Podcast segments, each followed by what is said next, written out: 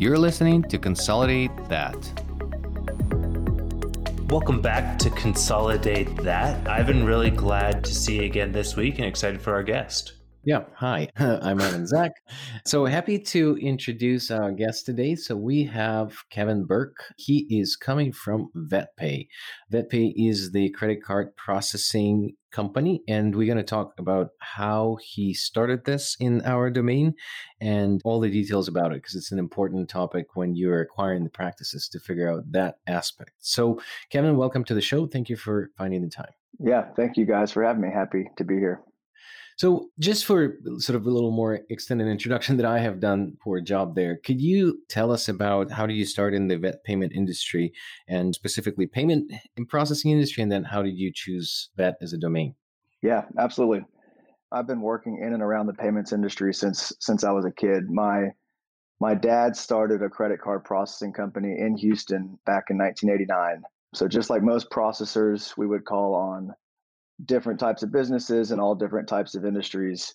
And rather than take a shotgun spread type of an approach, myself being an animal lover, I mean, if you want to be in the vet industry, you've kind of got to be an animal lover. I, I decided to call on veterinarians specifically. We actually bought the vetpay dot com U R L back in nineteen ninety-nine. I was in eighth grade at the time. And we didn't actually start promoting VetPay until about two thousand nineteen. A ton has changed in the payments industry since the nineties, but one thing is still pretty consistent, is that, and that's veterinarians and practice managers, they don't love getting cold calls from uh, credit card reps. So if you can unwrap that for me. So I'm a vet, and I just know that the from what I've seen at the trade show, so for the last sort of six, eight years being a SmartFlow C E O, I've seen tons of credit card processing companies that come into the market. It felt to me, again, without knowing much about it, that it's a pretty cutthroat business and you really have to stand out. So can you please start us maybe with explaining what is the business of credit card processing? What is the competition? And when one chooses to go with one or another, why would they even want to pick up the phone and say, this is a pain point for me right now? Like right now, I'm thinking I need to change credit card processing. And what are those pain points that you address? And how do they say, oh, we want to go with Kevin? Yeah, of course. So, I mean, typically there is a ton of competition in our industry. When you go to these shows, you do see a lot of credit card processors there. When we do talk to consolidators or standalone vet practices, the majority of them are either with their bank for processing, or they're uh, restricted to using a in, endorsed credit card vendor from their software or their P I M S provider. So the first things first, when practices are, are looking to switch, it's it's usually a cost saving things in our industry. It is a race to the bottom when it comes to credit card processing and rates, whether it's VetPay or Square or Stripe or any of the banks or other processors. We do all compete on a level playing field. We all have access to direct costs from MasterCard, Visa. All we do is take that cost, we mark it up by a percentage and a transaction fee, and we provide them with equipment. And hopefully the equipment that we're providing to these vets, it's it's modern and it's taking Apple Pay and contactless payments. But also you want to be with someone that's not going to increase your rates over time. So when it comes to us differentiating ourselves from our competition, besides, you know, having a lower price and not being so greedy in the amount of money that we make, and also being very transparent in the the rates and the fees that we do charge, you get personal service from us. You're not dealing with one eight hundred number, although we do have twenty-four seven tech support. You're dealing with someone who knows you, knows your business, and is kind of aware and in line with what your strategic vision is, vision is for the business, and also your your objectives for the business as well. I want to ask you some questions about sort of the negotiation side of things and, and how consolidators can look at it at, at scale. But coming from the P I M S background, you know, I was consistently pushing the integrated payment processor that Hippo, which was the company I was with, that we had. And when we would switch someone from a different P I M S, we would always say, great, well, and now you should switch over to this one. And the conversation was always match or beat their rate, and let's try and get the business moved over and all of that.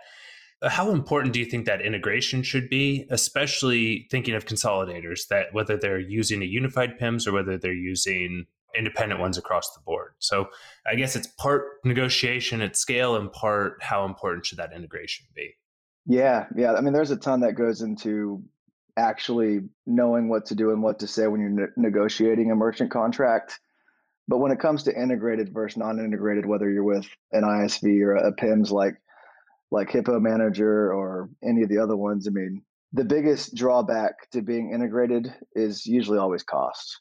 The oldest, most tenured software players in the vet space, they they make you go with their processor and they they charge you a fortune to be integrated. But there is a good give and take with that. I mean, when you are integrated, there's, I mean, we always recommend that a practice is integrated if the cost makes sense. I mean, it it eliminates human error. You're able to use one dashboard in that P I M S to kind of do everything. But what we do at VetPay is we give a very unbiased approach. If if a software or if, if a consolidator or a veterinarian is integrated to that software, I mean, the last thing we want to do is is convince them to go non-integrated. But at times, it makes financial sense because they're getting charged so much to go non-integrated. I mean, when we look at a consolidator or a veterinarian's monthly processing statement, we can show them to the penny what they would save with VetPay potentially. But also we can even show them what they would save per swipe. Every time they check out a client or a pet parent, we can tell them you'll save three dollars and twenty cents per swipe on average, or maybe you'll save one dollar and fifty cents on average. So there is a lot of give and take with going integrated versus non, but at the end of the day, I mean, it's it's usually more efficient and proficient for a practice to be integrated. Just following up on that. So would you look at that, or have you looked at that for a consolidator sort of at scale and say, let's look at your last quarter worth of credit card fees, your last month of credit card fees across your ten, fifteen, two hundred clinics, and really show you what the savings could look like? That's exactly what we do. I mean, so most of the consolidators that we do work with, whether it's in the vet space or another healthcare space, is we actually don't even get them to switch if they're integrated. We work with them more on a consultative basis. So like I said, we take a deep dive into the processing statement per location. We can look at quarter, six months, a year. And we can show them per each location that they do have a fair deal with their processor, or we'll usually find that we looked at this in January, you know, MasterCard and Visa, they typically do their increases every April and October to appease their shareholders and increase their share price. And we typically find that consolidators, even though they think they have a good deal with their processor at scale, they're not keeping an eye on it usually, and they're increasing their rates over time. So it's super important for a consolidator or the C F O or the controller or whoever's looking at the finances. They need to look at those statements every month. They need to make sure that there's uniform pricing for each location, that they're uniform and they're the same at each location. They're equally as low. But look at the front page of each statement, and you'll usually see that most processors that we compete with in the vet space, they're giving you thirty days notice. And if you don't opt out or if you don't call them to say something, they're going to increase your rates by a few basis points here or a transaction fee there. So there are a lot of increases that we see. So for a newbie, I know that Ryan kind of jumped into integrated, non-integrated. Let's let's pull us back into, let's say I'm a new consolidator and I know how to acquire practices. I know what I want to do with them operationally because I presumably know what's going on in the veterinary clinics and veterinary domain. And then there's this side of business, which is credit card purchasing, processing. So when I am buying a clinic, when is the good time to connect with someone like yourself and say, okay, so this is what we're trying to do. We're buying these type of practices. This is what we're doing. And obviously consolidation is a business of sort of saving cost because mm-hmm. that's what you get when you're combining the clinics. Now, we also have a barrage of different software products that are in these clinics. And let's say we're not planning to replace the software on a day one. What would be your recommendation? When do people need to talk to you? And what are those things that we need to find out from the clinic before? And this is what I'm, well, this is where I'm going to with this in terms of the acquisition timing. So prior to acquisition, during the due diligence process, post-acquisition, and then further deciding, should I use the, because all of these clinics come with a different credit card mm-hmm. processing with a different length of contract and expiry date. So how would you ideally optimize someone who has minimal understanding in this? How would you opt- optimize someone who comes to you with, we have thirty practices and want to buy another twenty next year, and we're now starting to pay attention to our fees and we're thinking they're too high? Yeah, no, of course. Typically, when a practice is being acquired from a group or a new ownership, they're going to look at their numbers, they're going to look at their financials and see what their bottom line is and what they're paying for credit card processing. So they're going to look at their effective rate. You know, they're going to look at what they spent across those ten or twelve practices that they're acquiring, what they spent in credit card fees, and divide that by the amount that they processed. And they're going to have to switch providers, whether they end up staying with that same merchant account provider that the old owner was with, or whether they go with a new one. What they need to do is take those statements that they received from the old one and shop them across a few different providers. You know, shop them with the software vendor that they might be going with to be integrated, shop them with someone like VetPay, shop them with their bank what they want, take three or four different quotes and try to make sense of them all. What we do at VetPay is we do, again, give a very unbiased approach, and we educate the person who's looking at those numbers on if they're comparing apples to oranges, because there are three or four different pricing methods, if not more, in the credit card space. And so they might be comparing apples to oranges. So what we do at VetPay is we lay it out on a very, very detailed spreadsheet. I mean, it, the spreadsheet could be could be one hundred lines long, but it's very easy to read. And we'll show them what this company is offering versus VetPay versus this company.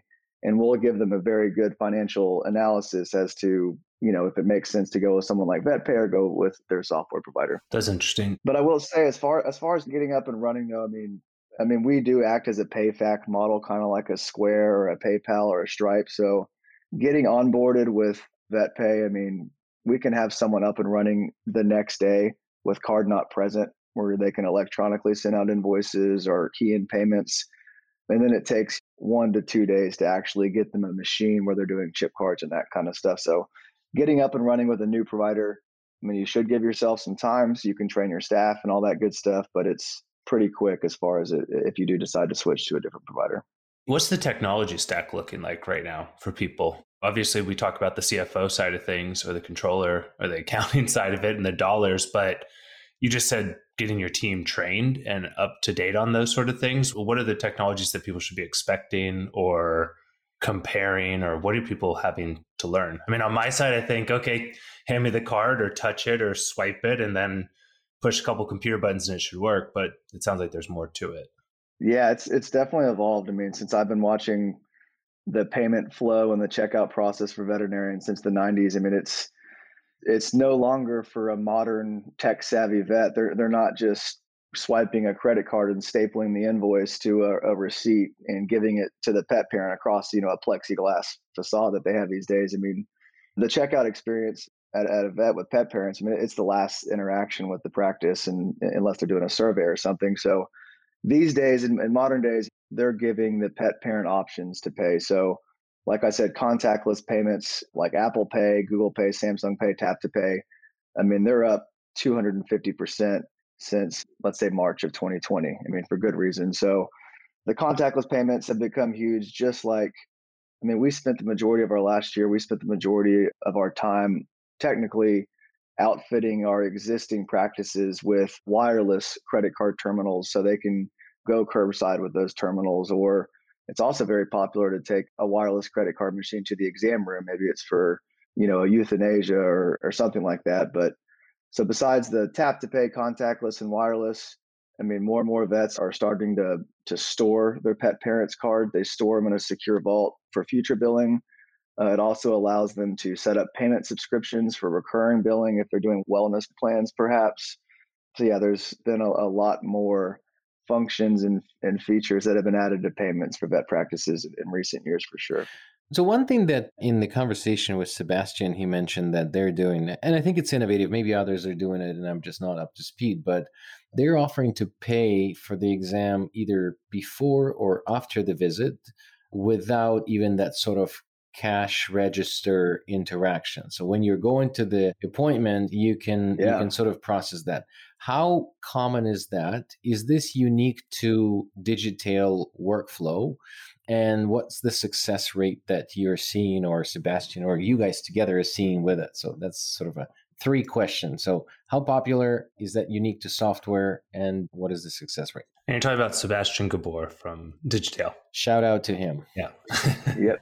Shout out to Sebastian and his team. They've been they've been awesome to work with. So they have a, an extremely slick P I M S product, and it's been it's been a ton of fun rolling these rolling this out and switching practices from kind of these old school P I M S to something like Digitail that's cloud based and And with them, we're we're still doing the give the practice a free cloud-based credit card machine where you can do all those types of old school payments. But Doctor Ivan, like you're saying, what's become super popular is is from the P I Ms is is creating more of a frictionless, kind of like an Uber-like checkout, where with Digitail, and there are other providers that do this too, you can electronically S M S text an invoice, or you can email an invoice to a pet parent so they can pay it before they even come to pick up the pet.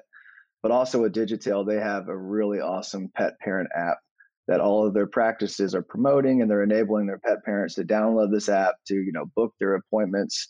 I mean, the tech stack with Digitail is extremely vast, but the pet parents can pay directly through the app before they come pick up their pet from the practice. And and it's seamless and it works well, and they're able to do Apple Pay from their phone, or if they're using a MacBook, and it syncs directly with their P I Ms. And before they come pick up their pet, it's already marked as paid in, in their software. It's catching on for sure. So we're doing metrics. I don't have the numbers on me right here, but the amount of pet parents that are starting to use the app, and the amount of veterinarians and the practice managers that are starting to push these electronic invoices for remote payments, it's it's making for a much more seamless and, and kind of a, an easier checkout process.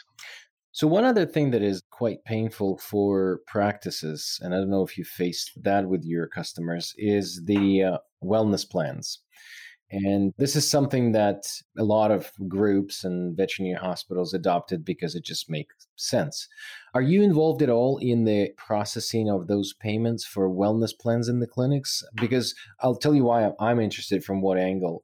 Basically, it's really hard to reconcile the revenue that comes from the wellness plans and then match that with the compensation of the doctors, especially if they are on commission-based, because then reconciling the revenue that comes from one side and then saying that, yes, this appointment that was done is a part of that wellness plan and the compensation should be calculated for the veterinarians. My personal opinion, there shouldn't be a compensation based on the commission. But if there is, do you work at all with that particular workflow? And is there something that you help to solve for veterinarians in that area? For us in the wellness plans, it's mostly on the technical side. So we we provide a payment gateway to be able to securely store that pet parent's card on file and then set up the payment subscription.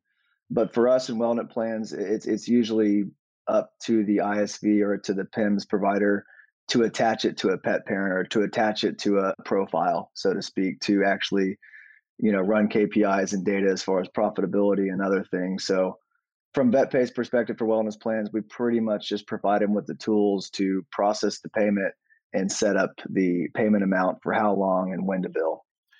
So there are also platforms that, and I know really only one, that has the credit card purchasing incorporated into the software as the same business. So so Rhapsody, I'm sure you heard of them, they have their own proprietary. And from the discussions that I had with them, and I don't want to be unfair to them, but it sounded like it might be a little more expensive than traditional credit card processing, which is, again, given the fact that they build a whole software around it, maybe makes sense.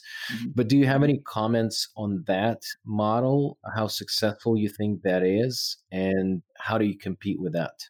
Yeah, I mean, so Rhapsody is a great product. I know that they build their their cost to process credit cards into the cost of the software.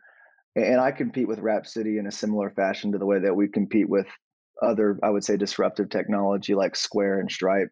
The flat rate model that is higher is not always more cost effective at the end of the day, especially for practices that are at scale like consolidators. So if I look at a Square, and, and I don't have Rhapsody's rates off the top of my head, but I think they're similar to like a Square or a Stripe, where Square charges two point six percent and ten cents if the card is physically present. And if the card is not present, it's a riskier transaction, more of a chance for fraud or something like that. So they charge a higher rate or a premium, and it downgrades to something like three and a half percent and fifteen cents per transaction. So while the vet practice or the uh, consolidator has peace of mind in knowing they're paying this great, this it's not great, but they're paying this flat rate every single month. They know what they're paying. If they were to switch to a different pricing method like interchange or cost plus pricing, that's what pretty much any consolidator needs to be on, in my opinion, is a cost plus pricing model. If I look at VetPay's portfolio of practices, I mean, our average thirty thousand dollars a month practice in credit cards, they're paying around two percent. If I look at our average sixty thousand dollars a month practice for VetPay, they're paying right around one point eight percent. And that's for a mix of card present versus card not present. And then if I look at our average, you know, one hundred thousand dollars a month practice and up, we can get much higher, but it's the lowest we see our month-end effective rate for our pricing on Interchange Plus pricing compared to a flat rate like Rhapsody does or that Square or Stripe does is anywhere between one point two five percent and one point seven five percent. So can you parse that a little further for us? So flat rate versus your rate. So what is the name for your rate other than flat? And then yeah, yeah. What is the difference? It's a very popular pricing method. I would say all of the big, the Banfields of the world, some of the other big consolidators, they're on Interchange Plus pricing. And every provider, all of my competitors, we are able to provide this pricing. And so what interchange means effectively, interchange is a fancy word for cost from MasterCard and Visa. And so what we do as processors at VetPay and any of our competitors is we take the cost for that exact card, whether it's a debit card or whether it's a Southwest Airlines Visa card or a Chase Sapphire, another rewards cards. There's over six hundred different costs. We take the exact cost of that card and we mark it up by a percentage and a transaction fee. And so for a practice that is taking a little bit more debit, maybe because they're in a less affluent area, they're taking less rewards cards and less Amex, their effective rate at the end of the month, we're able to get them to be well below two percent as opposed to this flat rate model, which it gives practices the warm and fuzzies to know that they're paying the same flat rate every month. But at the end of the month or the end of the year, they're paying a much higher rate, whether it's two point three or two point six for card present, or it's three point five for card not present. So Interchange Plus, it's a little bit more detailed, a little bit more to wrap your head around. But what we do at VetPay when we do the cost analysis on a recent processing statement is we go through their statement line by line. These statements can be four to eight pages long. We look at the exact card types that their patients or pet parents are paying with, and we show them to the penny that, hey, this is what your effective rate would be with us. And if you compare that to a flat rate provider like Rhapsody or someone else, it's usually going to be pretty eye-opening and, and significantly lower. Well, I think we blew through our twenty minutes. So yeah, we definitely did. Very interesting and educational for me, Kevin. So there's two questions that we ask at the end of each episode. So one of them is, is there a book, TED Talk, YouTube video, or anything else that inspired you recently that you would like to recommend to our listeners? Yeah, a book that I read recently and enjoyed and was pretty timely for what's going on in, in the economy today was a book called When Money Dies by Adam Ferguson. It's a pretty dramatic but a true story of what can happen to the value of the dollar in any economy if if the government or the central banks start to print more money and ignore its national debt. So I, I thought it was a pretty interesting read. Pretty cool. And the second question that we ask, is there anybody else in our domain that you think would be interested to invite to this podcast? Yeah, I met this lady. Her name is Dagmar Sachs. And I met her when we were stranded at the Orlando airport last year after the V M X. And I got to talking to her. And I'm still relatively new into being full-time with the vet space. So I, I learned a lot from her expertise. She is a business development specialist over at Southern Veterinary Partners, and I just thought that her expertise in the vet industry was pretty useful, and I think she'd be a good guest for the podcast. She's also probably the most athletic woman I ever met. She used to work for M W I. That's how I met her. She was uh, one of the territory managers for them. So she's, yeah, she is definitely well versed in our domain and the veterinary business. So thank you. Thank you for that, that contact. Yeah. Well, Kevin, thank you so much for finding the time to join us. It was a very interesting conversation. Yeah. Thank you guys so much for having me. Appreciate it. Thanks, Kevin. Thank you so much for listening to Consolidate That. If you want to hear our new episodes, please find us on any podcast platform. Also, you can learn more about us on our website at vet integrations dot com.